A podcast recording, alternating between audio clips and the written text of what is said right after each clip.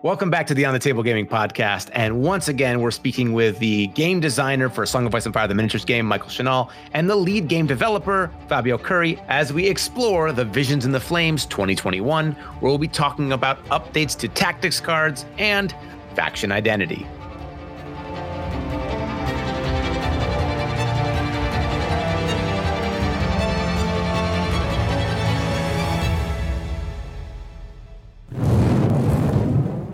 On we're on week four, and we get to talk about really kind of what I thought was maybe the genesis of all the excitement here, for me personally at least, is that you're talking about faction identity and and how you're changing the tactics cards. Why is this such a big deal for those maybe who are new to the game or or are just tuning in?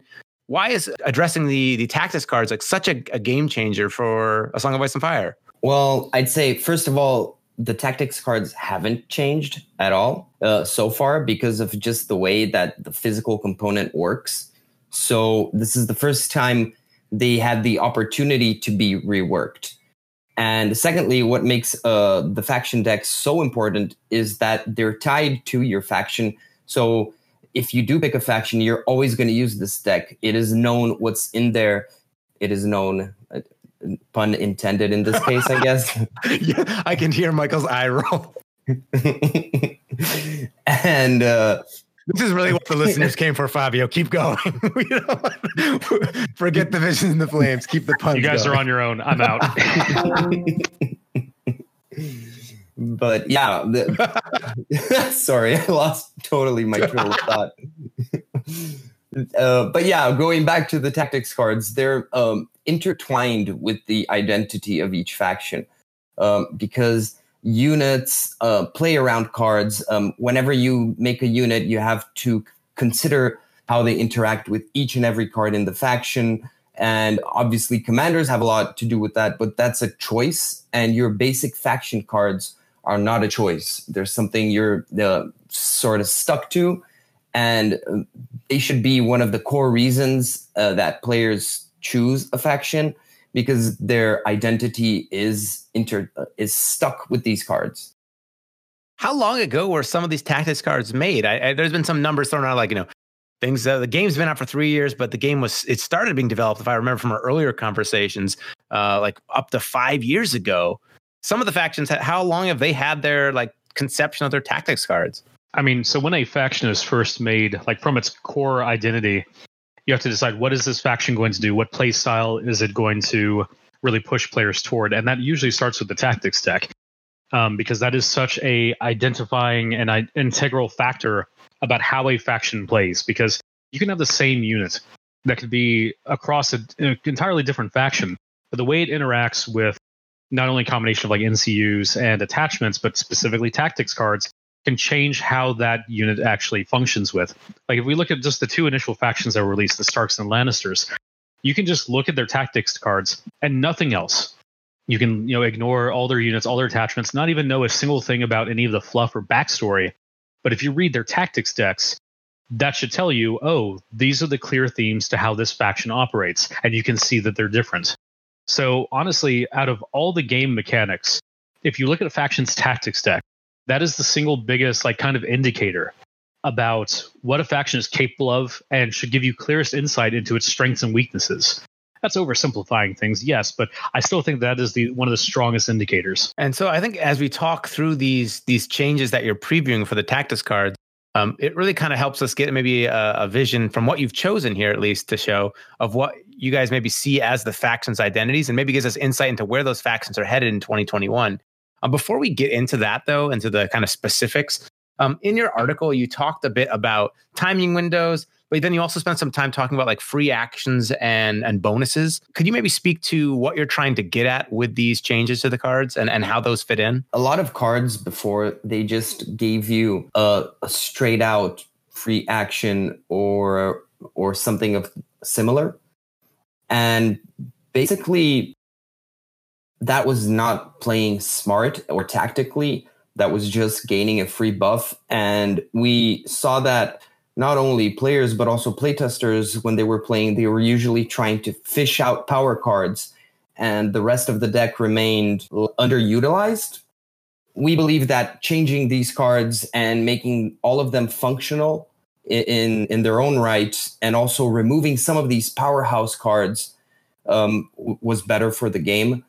So um, when you have decks that were granting a lot of free actions, that kind of forced us to add free actions into future decks as well for future factions hmm. to keep the, the power level consistent. And then what ended up happening is that we had a lot of just extra actions going around that amounted to more than what we wanted or expected from the game. So when both sides are obtaining a lot of free actions, uh, no matter what type they are, it, it, starts to become an issue because that's not how the units were designed to perform. Well, so Chase, you kind of hit on three different topics here. Is one you talked about wording consolidation, which we can that's its own topic. But to talk about the one specifically here about when it comes to uh, free actions, economy of actions, that type of aspect of tactics cards. Tactics cards, by their design, are meant to um, emphasize different tactics and accentuate different play styles. They shouldn't be the main motivator to your battle strategy or to how you're playing the game. That should be a combination of different elements. You know, how what units you've chosen to bring to the battlefield, what attachments you put on them, what NCUs you have. A single tactics card should not be able to influence a major decision in your game uh, to the point where you're building an entire battle strategy around it. And usually those would fall into the lines of things like free actions. An example right. being like sudden charge, for example, or uh, swift advance. Those were two of them notably like powerhouse cards because they granted you a straight up free action. Now, something to clarify here is not the absolute removal of things that give you free benefits because those still exist. Like, okay, a lot of tactics cards triggers are you're making an attack. Here, have a buff. Or you know, you're going to do a move action. Here, have a slight buff to that. You know, these are things that should be accentuating the actions that you were doing and bolstering them in some way, or in some cases, hindering your opponent doing those actions. But just straight up giving you benefits for doing so, like here, have a free attack. Here, have a free movement. Those things have been toned down and tempered a bit. Now, they still exist in some capacity, but they're usually going to have some kind of drawback or some kind of specific timing window, or they're going to be limited to a very specific commander and their playstyle.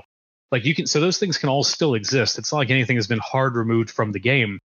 Uh, it's more so just limiting the, either their accessibility and kind of reevaluating, you know, where they sit on the power level. So like you can have a tactics card that is like, um, well, let's take an example. Um, assault orders that allows you to, when an NCU claims a zone, replace the zone effect with a free attack, or under specific circumstances, turn that into a charge action a charge action being arguably the most powerful action that you can take in the game. Well, that card right there is a very strong card, and you can argue that, like, well, there's not really a cost associated because you're just having to give up an NCU activation and they were going to claim a zone anyway. And while that's true, that's still at least some type of planning and cost that's built into it. It's not just a free attack, but more mm. so than that, um, it is also built into like that card is either going to be available to a very specific commander. So that's a choice that you have had to take at an opportunity cost because you took that commander versus others. Or if an effect like that is in the generic tactics deck, then it's built around like, you know, the other variables that go into that. So it's very hard to look at any individual card in a vacuum and go like, oh, well, you know, this is, you know, this is this situation, this is another situation.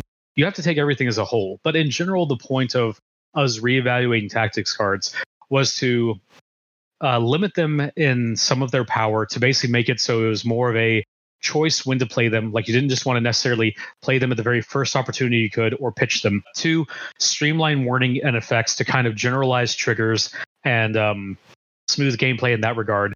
And three, um, really use them to further reinforce faction identity. And that's another thing we kind of talked about in this article. And I'm sure we can, when we look at the individual cards and talk about them, we can deep dive. But I guess I said initially, your tactics cards really define what your faction does and what it is capable of more than almost any other aspect. And we really wanted to make that evident in the existing effects and uh, with the tactics decks, so that I can pick up the Lannister deck and I can go, oh, this is and read through it and go like, this is what these guys do. This is why they're cool.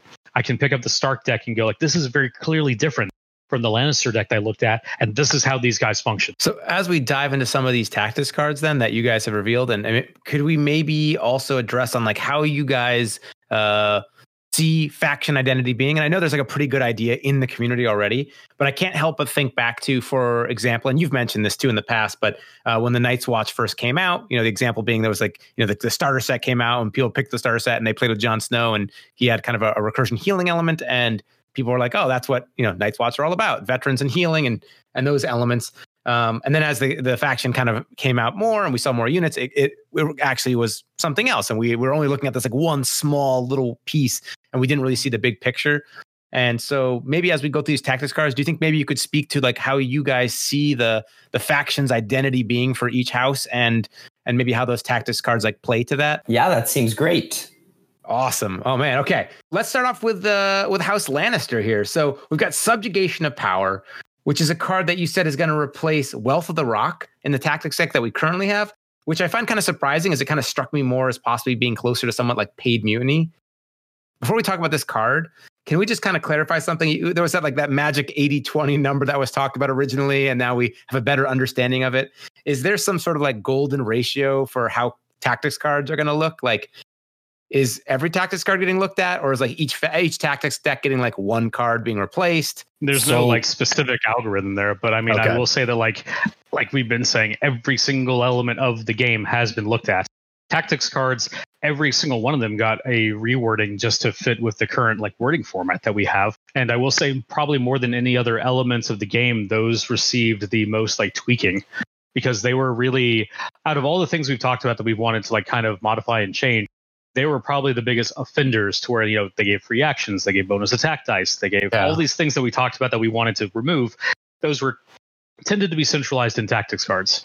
Oh man. Okay. So the hype. Here we go. All right. So then the subjugation of power. So basically, the way I'm understanding this, when an enemy combat unit activates, uh, they perform a, a, morale test for each zone you control among the crown and wealth zones. So, and for each of those zones you control, they get a negative two to their roll. So, you know, maybe a negative two to a negative four. And if they fail that morale test until the end of their turn, they can't be targeted by friendly tactics cards and they lose all abilities. So it's kind of a way to to counter and nullify sort of a unit's strengths and and kind of leave them there in the open. How does this capture the Lannister identity and, and how do you see that Lannister identity being, you know, really shown as an exemplar here. So this card was specifically uh, chosen to be shown for a few reasons. Uh, one was let's go back to the themes like we were talking about about faction identity and uh, and themes. Okay, so we had previously talked about the limitation and removal of hard control uh, outside of certain specific elements. This one here uh, chose to show specifically to show that control is an element of Lannisters you know, people have been talking like, oh, it's been completely removed from the game and all these effects are being cut out. And we're limiting those effects in various areas. Lannisters is not one of them. Lannisters are the control faction. This is what they do. And this card kind of um, embodies that. This also shows that, you know, by if you let them control the zones that they want, they're going to give you further negatives.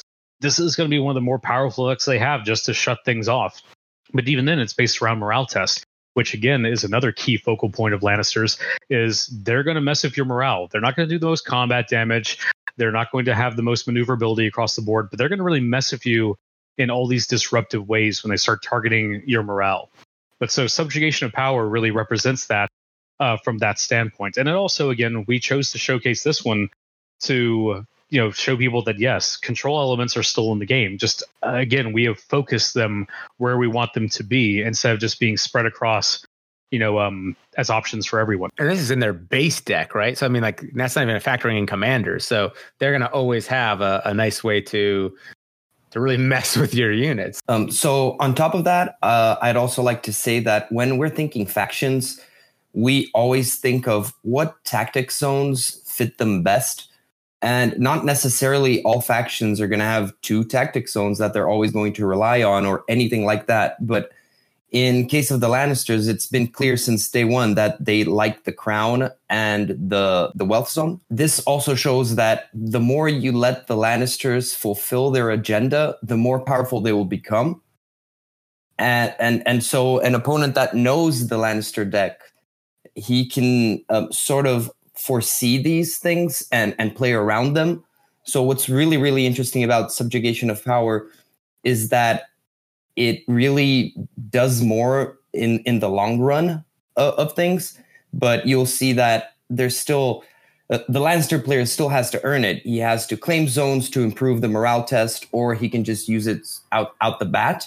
But that means it will be probably less effective or ineffective against um, good morale units, which usually come at a higher point cost. So he can work around it. He can still use it against good morale units, but he'll have to earn it. Yeah, that's really cool. And then it also provides a counterplay. And you know, if it's like, oh, they're really going for these zones, I, better watch out because my, you know, followers of uh, my my boneless chosen or something are maybe about to get you know hurt. We got some Lannister love here. What about the community fan favorites, House Stark? I think a lot of players jump into the game. They get that starter set, Starks Lannisters, and the Starks. They got their cool direwolves. They're a huge fan and show favorites. Um, showcasing Winter's Might here. So, how does Winter's Might embody the core identity of House Stark? So, uh, the Starks are um, interested in aggression, they they do step on that side of of who gets what. Let's say in this case, uh, this card helps to embody the Stark's identity because it it's a gamble, right? So um, you you'll suffer damage, but you'll gain attack buffs, right? It also depends on a zone, and the Starks do like the swords a lot. so you will get bonuses if you are controlling the swords. So it is good for you to claim the swords and use this card, for example. And once again, just as in the Lannisters, we showed that although we did remove some elements of control and we focused them, I think this card also can serve an as an example for attack buffs this card gives you Sundering and rerolls, which should be relatively rare nowadays, but uh, it has a drawback. And once again, it's um, tied to the Starks. So um, not everyone will have access to this sort of raw damage output. And it kind of plays into that that theme of them taking damage to do their damage, right? Exactly. So, and you see that they suffer less wounds for each destroyed rank, so they suffer less damage uh, the weaker the unit gets. Once again, this is going into the playing off ranks that we really wanted to emphasize throughout the game. And I see here you also have a lot of interplay with things you were talking before about how important ranks were in the game. Uh, so is this kind of an example of how we might see your new emphasis on, or might see your re-emphasis on ranks? Yeah, that's a great example of how we're playing off of ranks in general. We um, like we said before, this is something we do when applicable. And this is very in line with the Starks, where when they're in their last, they're not supposed to suffer penalties um, through their nice buffs. So I think, yeah, this fits very well with what we intended. And other examples might show up, but this one really can helps embody what we meant with playing off of ranks. And then, of course, uh, we have the Baratheons with their sustained assault. So, what do you guys see? You know, the, the Baratheon core identity might be might pretty much like get hit, hit back. Um, how do you guys see the identity, and and how does this kind of embody that? So, Baratheons are you know your retribution slash grind faction. Uh, by that being, you know, they want to get stuck in combats. The longer those combats go, the more it's going to favor them. They're not an alpha strike faction. They're not going to, you know, be the first ones in the combat, but they're the ones who are going to benefit from those prolonged engagements. And sustained assault is kind of the one that highlights that the most. Whereas most factions are going to start losing efficiency, losing momentum, losing attack dice, you know, as the combat goes on. Baratheons are an exception to that, as you know, when they get stuck into a fight, that's exactly what they where they want to be. And so their deck embodies tools that give them options for when they're in those situations, and then also how to capitalize on them. So sustained assault here uh, you know, it's a very kind of basic effect. You know, if you begin your turn engaged, you get your highest attack die value. And if the defender has more remaining ranks, aka, you know, they're ahead of you, then they also become vulnerable. So in this situation here, this card basically says, I don't necessarily need to get my charge off. You know, it's beneficial if I charge you, but if you manage to charge me, which I'm pay- playing a kind of slower faction, it's probably going to happen. I'm still going to be in an okay situation because I have a tool that allows me to hit you back just as hard, if not harder, than if I had charged. So this is essentially kind of reinforcing the playstyle uh, of the Baratheons and the fact that you know they're not an Alpha Strike army; they're a reactive army that's going to punish you for trying to hurt them. And so this kind of embodies that. Absolutely, man. Yeah, they're really gonna weather those alpha strikes. Jeez. Okay. uh, so uh, free folk and coordinated tactics, huh? Hmm. This is an interesting card. So target two friendly units in short range of each other until the end of the turn. Both units gain any abilities on the other unit. You may immediately trigger one unused start of turn order on either of those units. Well, we haven't seen anything like this ever before. Let's talk about this. Uh, you know, how does this align with the free folk faction identity? I mean, I'm assuming it's because free folk faction identity is just awesome. Uh, and this card is awesome. But, you know, how is this in line with what you see the free folk being? and, and really, what was your thoughts behind this, man? Oh, he's just so excited, isn't he, Fabio? I know people at home are rolling their eyes, but oh my gosh, like this is a crazy card. So this is tricky because um, the Free Folks identity was supposed to be a horde uh, faction, but uh, when we say horde faction, we're kind of used to um, this idea of having at least four or five times the amount of the model count of your opponent, and that's not really how Free Folk work in A Song of Ice and Fire and how we intend hordes to work. So um, it it's really uh, basically the, the free folk units suffered a couple of modifications that make this card even more interesting and it's once again hard to talk about without mentioning the units in general but oh. um, but free folk units are supposed to be individually not that good. Let's put it that way. But once combined they're, they're supposed to um, be, have a sum greater than their individual units. So once again this card is kind of supposed to push that agenda and yeah. it really is supposed to incentivize diversity in unit choice with free folk. And that's what we really want. We want uh, free folk players to try to build more diverse and toolbox lists in general. And i do believe that that was uh, already kind of the design they had before where you had these units that performed a, a wide array of very different and zany uh, abilities but now this will be a little bit more consistent in your list building, but I, I won't really touch that subject too much. And coordination tactics is supposed to, uh, once again, make your your let's say overall lists instead of very specialized lists be more efficient. Also, um, uh, there's on the third paragraph, you may immediately trigger one use start of turn order. This is um, to help with uh, trigger conflicts. So you're not uh, disencouraged oh. to to use this card, right? You should be able to use this card, and then if a unit has an order, you can use the order on on the unit where you intended. Man, this one really has my my imagination going here. Also, uh, you know, Fabio, maybe a missed opportunity to pitch this to Michael that this could have been called "Teamwork Makes the Dream Work." Hmm. don't don't think that I've tried. Hey, unrelated. How do I uh, how do I mute someone on Discord? Oh, no. I, he's gone again. All right, come back, come back. We have uh, we have some stuff that I know is right up your alley, Michael. So we've got neutrals, okay, those dastardly neutrals. So I think out of all the factions, uh, I think neutral players maybe have have uh, been maybe the most apprehensive about the upcoming changes but you've been rolling things out that seem to be really setting them up for success. So, what's been your approach with with uh, tactics cards with neutrals? And we have this really cool like double double uh, effect tactics card here with meticulous planning. What drives a man neutral? so yeah, uh, as we've talked about very briefly before uh, previously, the neutrals are getting a focus on the individual commanders and how they function with the units that they give affiliation and other keywords to. So uh, Ramsay and Roose Bolton with Bolton units, um, Vargo Hoat with uh, Bloody Mummers, and so forth.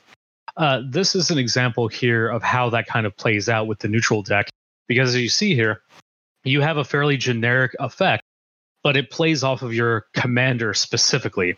It allows you to search your tactics deck for a commander tactics card and add it to your hand. And those commander tactics cards are really what's going to give your army individual flavor, um, more so in neutrals than almost any other uh, army. Because, like, okay, you know, you play Gregor versus High Sparrow in a Lannister army, that's going to change up the flavor, but you're still playing Lannisters. There's still some key fundamentals that remain the same.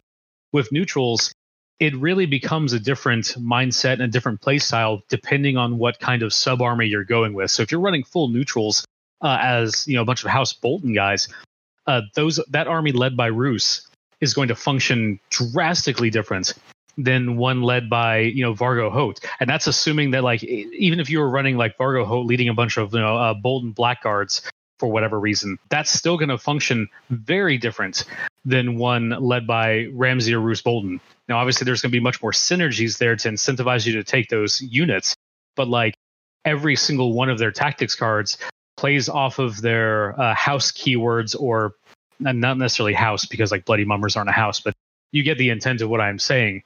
You know, that plays off their specialty uh, in a very specific way. So a lot of the neutral cards are based around fishing those cards and then also commander buffs because they are the rock star of your army you know so a lot of their cards really focus on that unit that specific benefit and the things that they are going to convey to the rest of your army. Is this going to become a more common design in general that we see in tactics cards? Uh, so the double formatting here is fairly rare when you look at like the long run. It does uh, show up in a few places and some cards were just formatted in that way just for ease because uh, this one is showing two very distinct triggers. But we have other ones that you know are kind of a double trigger format, but that's really just done for a kind of a cleanup reason and more of an ease of just uh, okay. of play rather than it is like, oh, these are two distinct effects. So while this formatting does show up a number of times, sometimes it's just done to kind of streamline things rather than just having, oh, this card clearly has two different effects. And then we have for Night's Watch, uh, the light that brings the dawn. And uh, you did mention in the article uh, that there still are vows. Uh, this is not a vow. First off, I guess like how does this represent what you guys see as the Night's Watch identity? And then like, are vows going to be different, or you know, where do vows fit into all this? Well, well so just to just to clarify there, Chase, uh, we said that vows are still there mechanically, and this is this is a vow effect without actually using like the vow keyword or anything like that. This is just we didn't really see a need to give a specific keyword for an effect that already exists in the game because attaching tactics cards to units was already a mechanic that existed and exists elsewhere. So the fact that Night's Watch literally had the exact same effect, but we just gave it a special name, there really wasn't a mechanical need for that. You mean you didn't want to have like a giant paragraph of text on every card saying "Vow"? If this card gets a well, essentially yeah. yes. Fair enough. That makes sense. I guess that that really does make sense. Also, Night's Watch were like maybe uh, they were the third, actually fourth faction released. So they were the third. Um, they were the third. No, it's because I was counting neutrals basically when when Night's Watch was released, attaching tactics cards was pro- maybe there. I'm not really sure, but it was still kind of something new. So we thought that clarifying with the vow keyword would make more sense.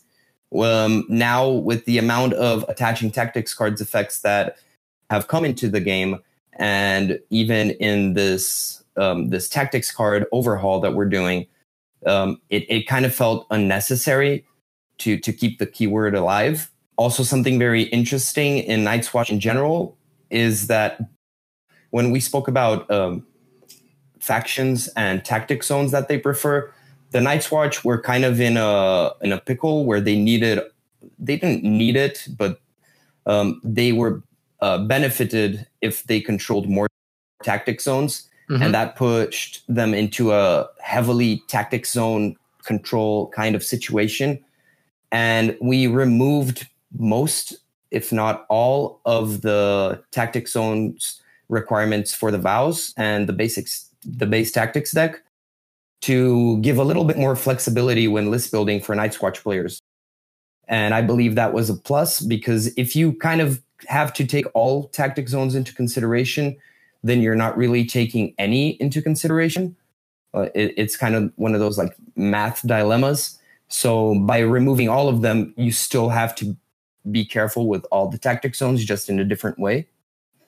and we left the tactic zones mainly for commanders and Night's Watch. And another element here that definitely should not be overlooked uh, is that this effect, you know, while we said that it was similar to the vow mechanic, there is a very important difference here.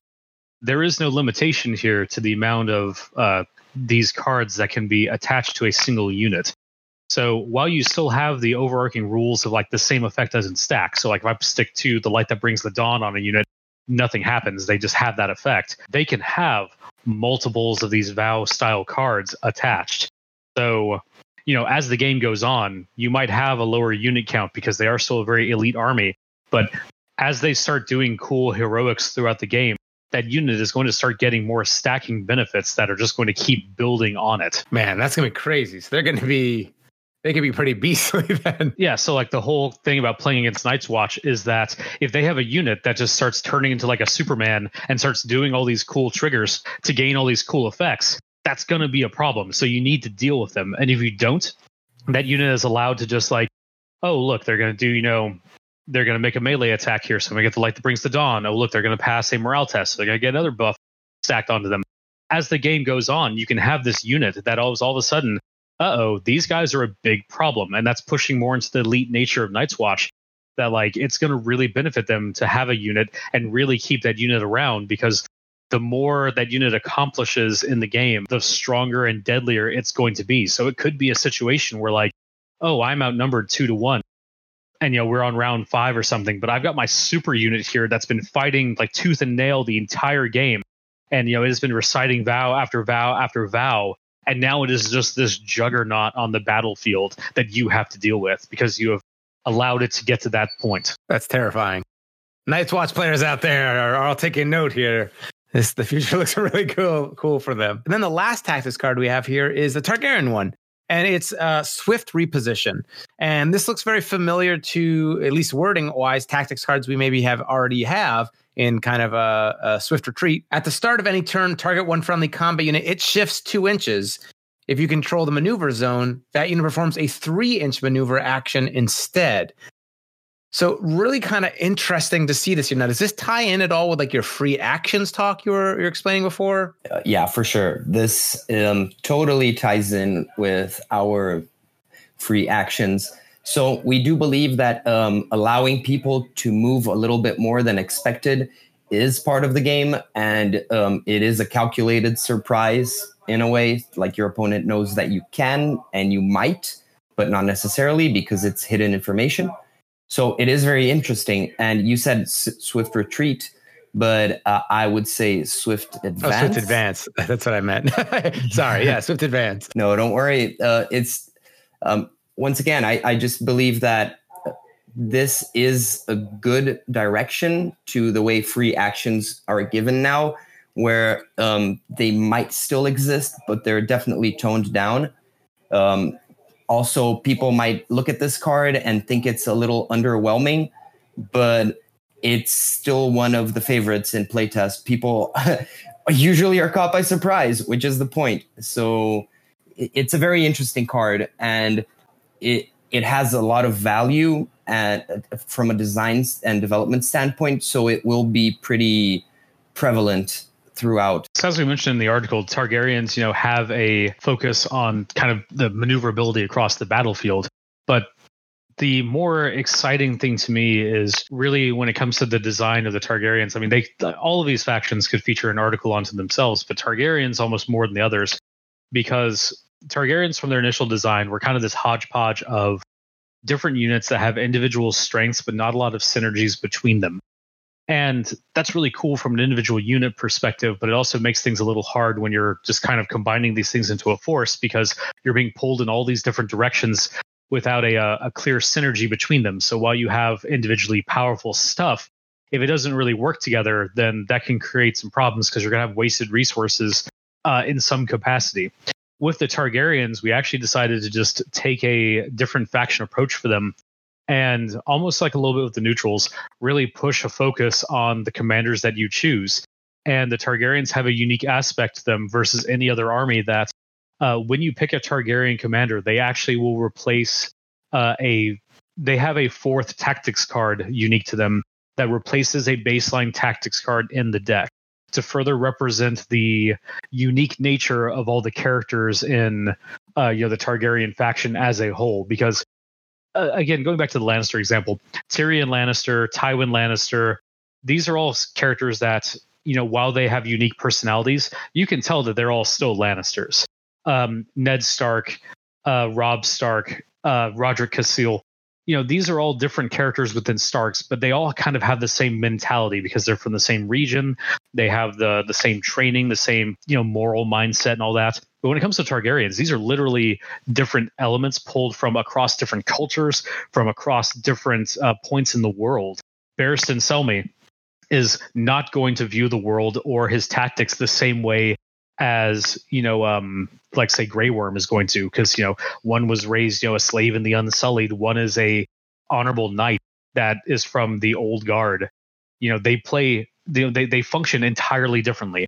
So we really wanted to incorporate that into their commander cards, and so again more than any other faction uh, outside of potentially neutrals, these guys define their army playstyle by their commander. Man, that is so cool to be adding in there like that. So that also opens up a lot of design space for you to kind of do some more fun things with the game then you're like being able to modify tactics cards even further i mean you saw this previously with uh uh with davos seaworth yeah you know he that was awesome. he was he yeah he he was the the anti baratheon you know right uh as fabio has said many times uh he is the guy in the Baratheon faction that doesn't play like the other Baratheons. yeah, everyone's like, "What are you doing, man?" It's like, I'm, I'm smuggler." Yeah, and I think that really fits the Targaryens, where um, although they're all loyal to Dany, they might not necessarily be loyal to themselves, and it they each have their own political agenda which they want to pursue, and that's represented by this fourth tactics card that comes with each commander. Apart from that,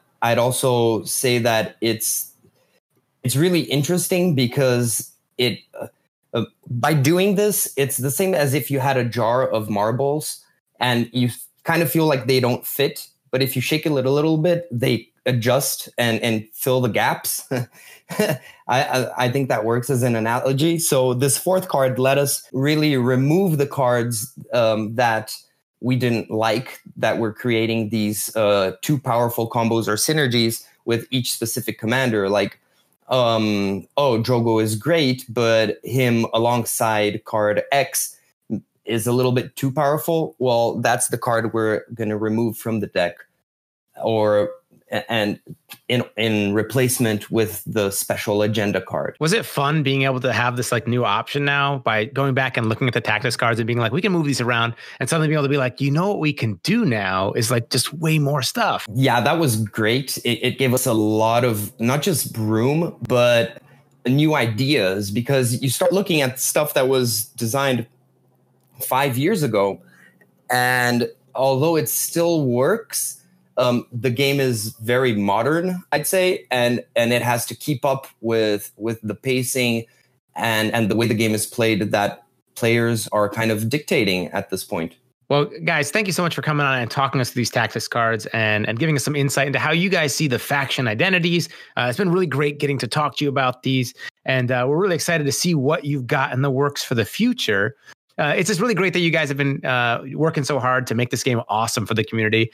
Um, I think you're probably aware you've got a lot of big fans out there. We love your game, and it's just great to be able to partake in it. And that you guys are keeping on innovating and and growing it in ways in kind of like an exponentially amazing way. I mean, I love the game from the when I first played it after I got my Kickstarter set, but even now it's grown. It still has all the great things that I love and it just keeps expanding with these cool new variations and elements. And I think people seeing the Tactics cards have been really excited for each faction. I think especially with this idea about the Targaryens having those commanders adding more elements, that's going to be even more invigorating for a lot of players and uh, it's just cool to see where things are going and that you guys keep managing to pack so much so much fun the things to be excited about in this game. So just thank you guys so much. Thank you chase. It's always a pleasure and we're always lurking in the community can i ask at this point with these visions coming up before we wrap things up here uh, with the articles that have come out so far, was there one that you guys were like most excited for people to see? I'd say the, the combat math and balancing one was really important because it addresses a lot of issues that players were concerned about. And um, honestly, I think that was my favorite one. I think for myself, uh, my favorite one was again the one where we went over combat math and everything. Even though there wasn't really as much math in there in the end as I wanted, but I think the one that's going to have the biggest kind of uh, impact and uh, kind of you know uh, throw that big rock in the water and create some waves is going to be this.